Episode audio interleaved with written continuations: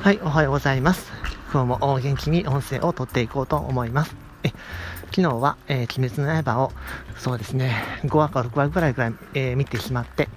えー、すっかりと、え大事な時間が失われてしまいました。しかし、後悔はしていない。はい。あ鬼滅の刃はちょっと、これまでになかったようなアニメな感じになっていて、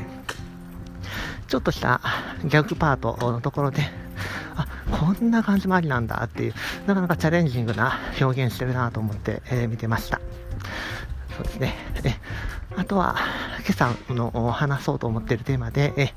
え自信は何よりあった方がいい っていうふうなところを思いました。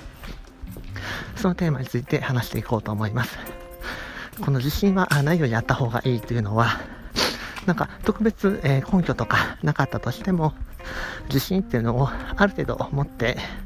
えー、何かに臨んだ方が、自分自身後悔が少ないな、というふうなところを思います。今ちょうど道端に50円が落ちていました。はい。まあ、それだけなんですけれども。え、まあ、自信はあった方が何か話すときに、なんか無駄にあの自分の方に気遅れというか、あ卑屈になって喋らなくてもいいなっていう、そういう無駄な時間というか、無駄な状況というのを、えー、作らなくていいなってところがあるかなと。まあ、根拠のない自信っていうのを持って何かに望んで、えー、いれば、まあ、根拠がないからすぐにさらっと足元がさらっと救われるんだけれどもそれでもまあとりあえず自信持っていったんだししょうがないかっていう風な方向になると思います。はい。なので何かしらこれから望んでいかないといけないな、えー、チャレンジしないといけないなっていうことがあっても何かしらいい自信っていうのを形作っておいて対応しておけばとりあえず、えー、何か起こっても矢印の方向を自分にも向ける余裕ができるなとそういう良さがあります。もちろん自信に根拠があってそしてその自信をもとにしてあの準備をして何かに臨めば間違いないとは思うんですけれどもあの常に常にそういった状況を、えー、作らないと動くのが難しいということになるとちょっと十分にチャレンジできるチャンスっていうのを